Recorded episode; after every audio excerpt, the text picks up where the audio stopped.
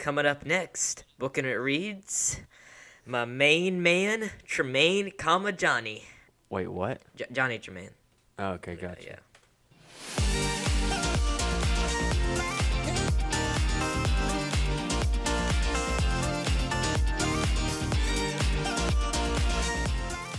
Hey everybody, and welcome to Booking It, where four Christian homeschoolers discuss books.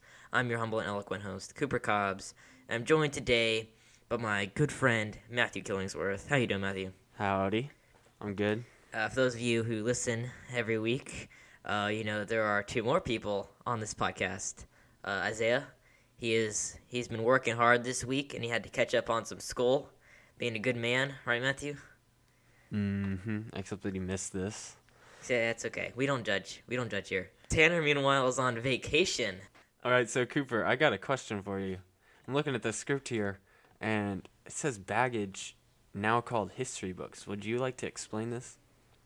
Uh, welcome to a segment I like to call History Books, formerly called Baggage. We're changing the name because History Books is way better, and it goes with kind of the theme of the podcast. Wouldn't you agree, Matthew? Matthew, give me your history books with Johnny Tremain. Or, yeah, let's open the history book of Matthew's history with Johnny Tremain. That's so bad. All right, yeah, yeah. I'm not saying give me your baggage, okay? Just give me, give me the, give me the history. All right. So my history with this book, Johnny Tremain, is I had to read it for school, and that's pretty much it. It was like two weeks ago, what, something like that. Yeah, two weeks ago. Yeah, that's. I mean, is yours any different? Yeah, it is. It's Oh, okay, okay. Cooper, Yeah. tell us about your story. Yeah, so John Tremain, you know, um, this has been on, okay, no pun intended, it's been on my bookshelf for a long time. You know, um, not on mine, but like on the school bookshelf outside, outside my room. And mom has always been like, "Dude, you gotta read Johnny Tremain," and I was all like, "Yeah, no, I, I don't really want to read Johnny Tremain." And then she took me to a friend's house, and mom like told the friend's mom about me not wanting to read Johnny Tremain, and she was like, "Jonathan," which was the uh, my friend's older brother, tell Cooper how much you like Johnny Tremain. He's like, uh, it gets better, it gets better. But uh, I, I still didn't really believe him, even though I, you know. Anyway, uh, a couple years later, I picked up and tried to read the introduction. Well, it was in the first chapter, and I, uh, I think I made it past like the first paragraph, and I kind of failed. Um, but this was like a few years ago, so I, I don't think I really would have liked this book even if I had read it a few years ago. But then, um, I read it for school two weeks ago, and I was like, oh, I have to read Johnny Tremain, you know. But I was, you know, being a more mature self. Um, I was Oh more yeah, like, so mature. I was, I was more like, yeah, I think I can read this now. And I read it, and actually enjoyed it more, way more than I thought I would. So that's kind of Oh, my, yeah, This is my Yeah. favorite book we've had to read for school. This year. favorite book. Yeah, Yeah. I, I think I would say it's a close first over Call of the Wild. I think. Yeah, yeah. I. This one's just, it's pretty dense. It's pretty dense. Mm-hmm. So, what are your opening thoughts though on Johnny Tremain? I like, um, I like all the history in it, and like I know it's historical fiction, but there's still a lot of historical accuracy in it. Yeah. I thought that was good, and like how he, like how uh, involved they made him with all the stuff going on in Boston, and with all the other leaders and like founding fathers whose names you've probably heard. You know, like, Yeah, you're Sam- probably like- Samuel Adams, Paul Revere, Yeah. all those guys. You're probably like, how did I hear about this Johnny Tremain guy? That I know. uh, yeah. yeah, that's literally what it is. I mean, because you're like, gosh, I feel like I could be there. Yeah, they definitely drop you right in the middle of the time zone. Yeah. Yeah, I mean, definitely. I think that it's actually it's, it's well written, even though it's dense. Oh yeah. It's Oh yeah. yeah. It's good. Um, I think she per- perfectly captures Boston at the time of the Revolution. I think Mhm. that's great. Speaking of she, Matthew, you have some background on Esther Forbes, the author of Johnny Tremain. Esther Forbes' parents' names were William and Harriet Merrifield, and uh, or sorry, her, her mom's name was Harriet Merrifield Forbes, and uh, she was born on June twenty eighth, eighteen ninety one, um, in Westboro, 1800s. Massachusetts. I know, yeah, way back then, and um, so she wrote Johnny Tremain on December eighth, nineteen forty one. Or no, that's when she started writing it. But that's right Um, after Pearl Harbor. Yeah. Oh, okay, sorry. History geek. Go ahead, Matthew. So she started on December 8th, 1941, and she wrote it for the next two two years until she published it in 1943. Um, she went to school at Bradford College, and she died on August 12th in 1967. Nice, nice. Yeah. So, so um, I, this is I haven't looked it up. I meant to look it up, but I think that at some schools is like essential reading for fifth graders. I think so. mm, And I think Johnny, sense. I think. Uh, yeah, I think Johnny Tremain is kind of like a bronze bow. I think that you would appreciate it if you read it later in life than like fifth grade. Because I don't think if I had read Johnny Tremain in fifth grade, and even Bronze Bow in fifth grade, I did not think that I would have liked either of them in fifth grade. What about you? What do you think about that? Yeah, I didn't read Bronze Bow until seventh grade, Yeah, so same. I, Well- I liked it okay then actually. I liked Really? it. Yeah. Yeah. I liked Bronze Bow in seventh grade, but I don't think I would have a couple years before. Yeah, mom read this out loud like when I was I don't know third grade maybe, and I don't think I liked it as much as I did when I read it last year. No, two years ago. Sorry. Yeah. Yeah, um, but I definitely think that I I really enjoyed the Bronze Bone. I definitely would not have in fifth grade. I think the same as Johnny Tremain. But uh, Uh-huh. why do you think that you would not have liked Johnny Tremain in fifth grade? because of how long it is and um, how I, I've never really liked history that much, even historical fiction, until Yeah. Like I don't know the last few years. Now I think it's pretty interesting, and that's part of the reason why I like the book so much. A big reason actually, and uh, but back then I remember liking uh, the Rush Revere books. Oh, Have yeah. you read those? Yeah. Yeah, uh, I I love those books, and that was pretty much the only his, history or historical fiction that I liked at that point. Yeah. Yeah. I mean, I think you know, have you heard the rule like don't let your kid read the book if the protagonist or the main character is like within two years of them? It's not within two years. You know what I mean? Have you heard that rule before? No, I haven't heard that. Yeah. So a lot of, a lot of at least homes homeschool moms won't like. So Johnny Tremain is what 14, 15, 16 in the book, right? Um, Yeah. So, you know, fifth grade they're probably what nine, ten.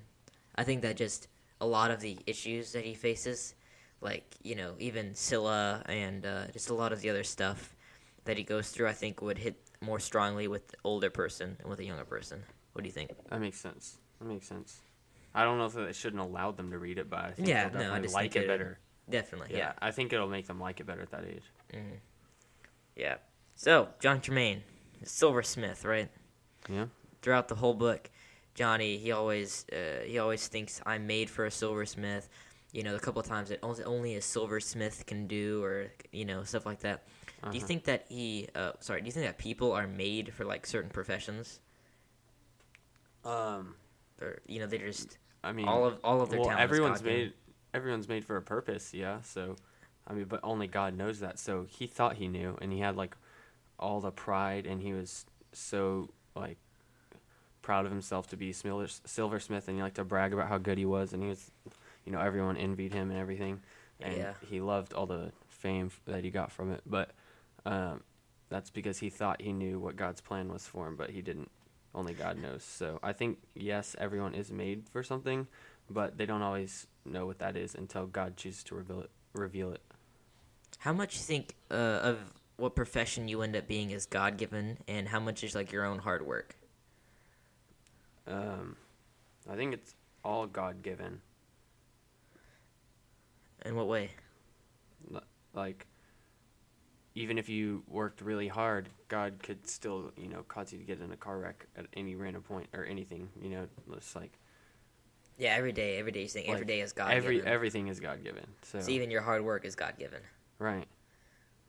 But yeah, that makes sense. He he made you he made your body able to do the hard work that you do, or like right. like it, even in Johnny Tremain's example, like uh, his body was perfect and he had built up his body to be a silversmith Yeah. until he got the injury on his hand and burnt his hand in such a way that he couldn't uh, hold a hammer anymore. Right. And so, and, and like it was it was God given that he had the ability up till then, and then even the injury we find out was God given because it benefited him in other ways. Mm-hmm. Yeah, I mean, at the end of the book, hey, spoiler alert, people. This is spoiler. He, uh, so in the beginning, you know, he gets his hand injured. At the end, he gets it healed, right? Um, and I think that the endings are not great. I'm gonna go ahead and say that the ending is not great. You know what? What do you think of the ending? What do you think of the ending, Matthew? Yeah, it's not the best. Um, Yeah. But I'm not too salty about it. I think the book was good enough. That Yeah, I mean, because like, how are they going to end a story about the beginning of re- the Revolutionary War well unless they end it at the end of the Revolutionary War? So I mean, they had to just kind of cut it off at some point, or she had to just Yeah. cut it off at some point. But it's more the fact that like he gets his hand back and they don't do anything with that, and Mm. it's more of like a well, um, I sure hope he becomes a silversmith again, but you know you never know, right? Yeah. You know he might marry Cilla or he, he might not. You never know. You know. I think that's also really frustrating for younger kids too. So John Tremain working on a son. Well, actually, let's go back a bit. So uh, John Tremain is apprentice to the Lap, Mr. Lapham, the silversmith, and he seemed to think that piety or religion and patriotism were mutually exclusive, or in other words, could not coexist. Do you think he was right in this? What do you think? Um, patriot patriotism. Wait, And religion and religion. or piety? Yeah. Um, I don't. I don't think how he thought about it was necessarily true. Explain your thoughts. Well, like think about it like this. So, what if there's somebody on a, on a Sunday who's out of food in their house and they're really hungry and they need to go to the store to get more food? But if all the people that work at stores are like, it's Sunday, I'm not going to work at a store. No, that's n- that's not what we're talking about. Like, like he's saying like you couldn't be like a patriot in like the way that you're passionate for your country or something like that, and you're willing to kind of. Uh, they used it kind of like a, uh, um, a, s- a slang word kind of here. Uh, I guess that's the word you should use.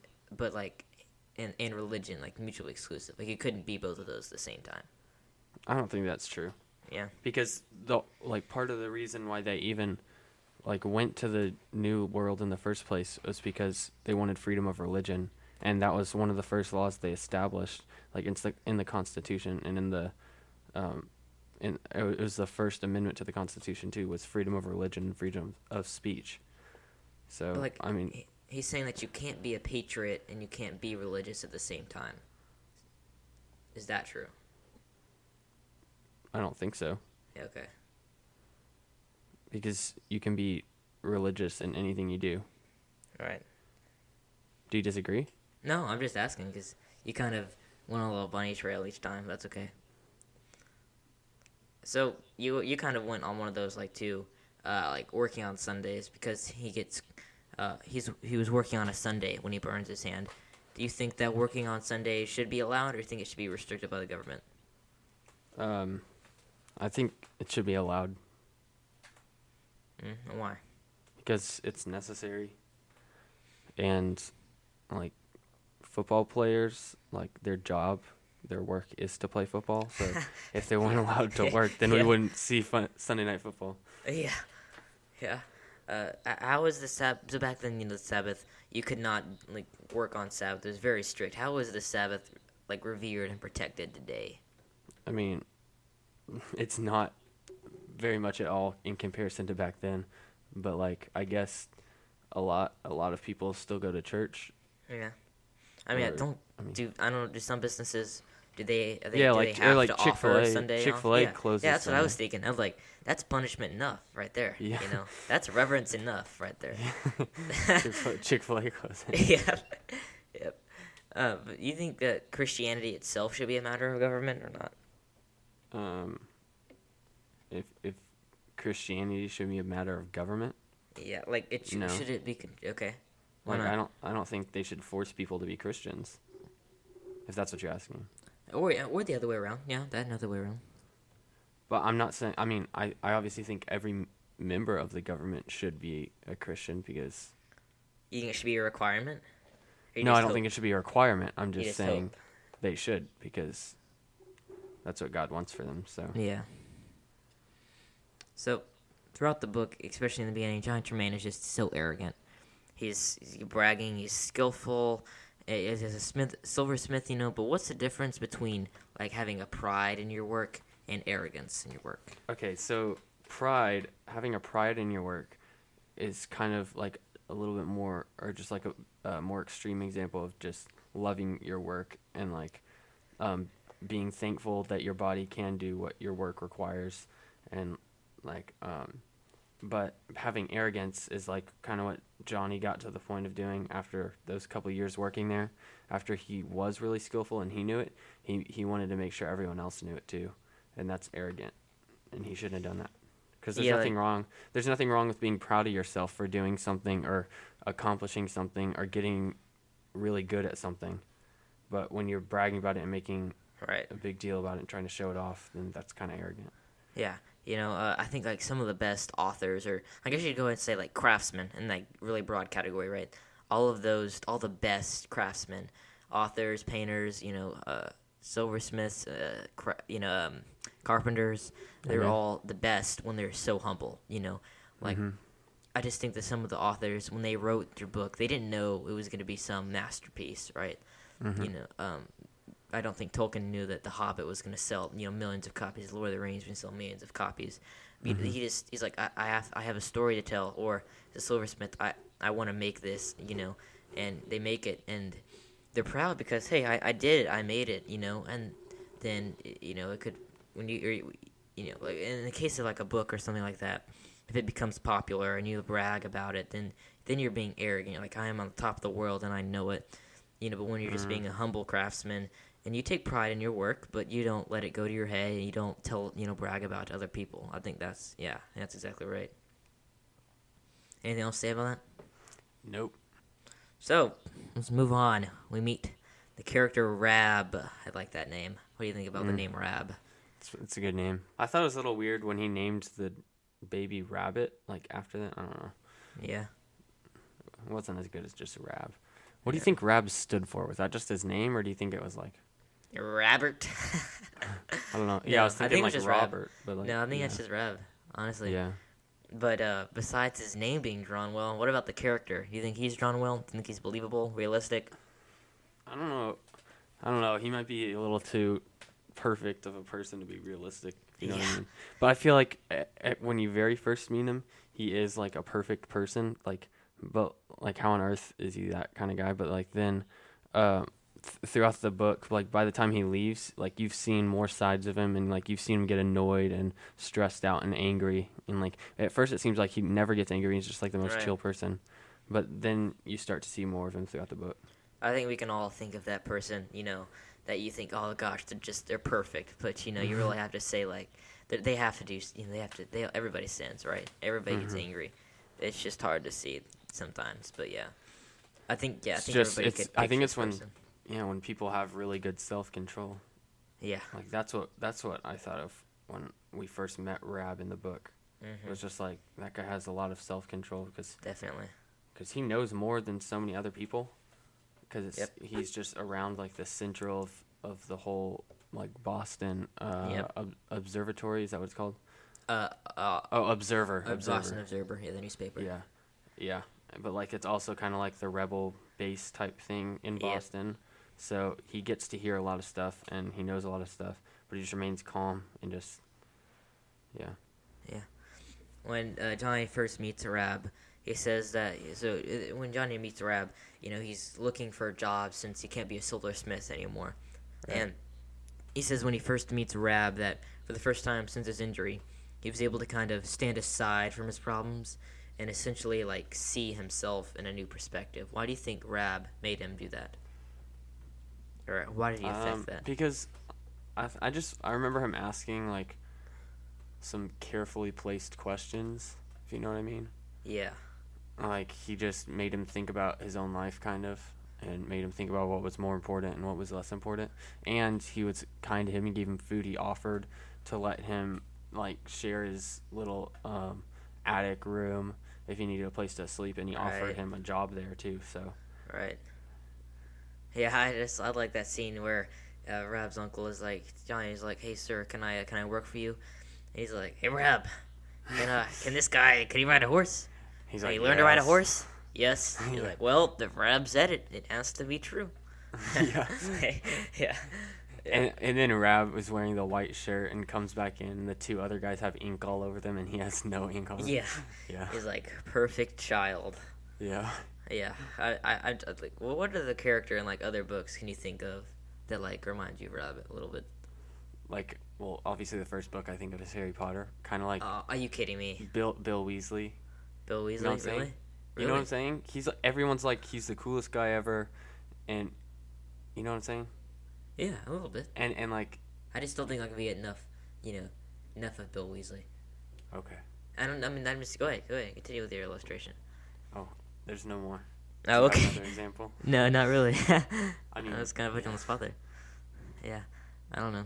I just think I I can picture like this character really well though. I think that is drawn that way. So, Johnny Tremain, he can't find a job. You know, this is before I think the the scene that me and Matthew just kind of laughed about.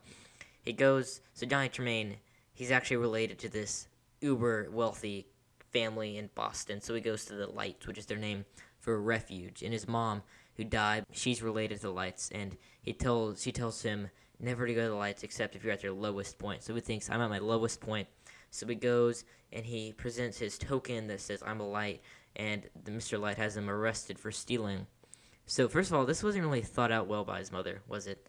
Like, oh, he has a cup, so naturally they're gonna accept him. Like, that's something how it should have ended. Make make fun of. Yeah. So basically, I think this needs a little more explaining. So basically, he, his mom Right. brings him to this place to get indentured, um, and learn how to be a silversmith. She gives him this cup Right. that, like, is a Lyte family heirloom cup thingy, and um, so she tells him if he's ever at his lowest point or ever like is desperately needing of money or food or anything, then to go to the Lytes, show them Take the cup, care of him. and they'll give him some food because, or you know, give him some wealth because he's a Lyte. And but. Um, so Yeah. the guy, Mister or six. Mister Lyte, right? had five of these cups, but he no, he had five, or there were five in existence. He had four. Okay, so there was six in existence. He had five, and then like the October before, one of them had been stolen. So when he comes in and shows him the cup, he gets arrested because uh, Mister Lyte thinks he stole the cup just to come back and try to get wealth. D- So Johnny was he at his lowest point? Should he have gone to the Lytes? I mean, yeah. So Yeah. since we had met him at the beginning of the book, I think that was his lowest point, when he literally slept in a graveyard the night before. Yeah, that's that's true. Wait, when when you when you when somebody sleeps in a graveyard, you're like, yep, they're at their lowest point. Mm-hmm. It is a yeah. No, they're definitely at the lowest point. Alright. Alright.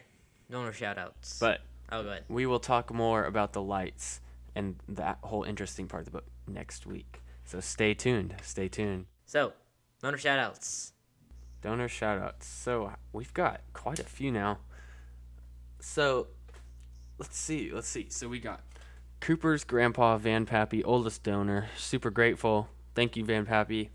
Um, we've got Isaiah's grandparents. So thank you again for that. Too bad you couldn't hear Isaiah on this episode. You can bug him about that. um, no, and then we got Isaiah's uncle Sebi. Uh, thanks, Sebi. Okay, Lizzie, still one of our oldest donors again. Um, And uh, my grandma, Nana. Thank you. Thank you so much.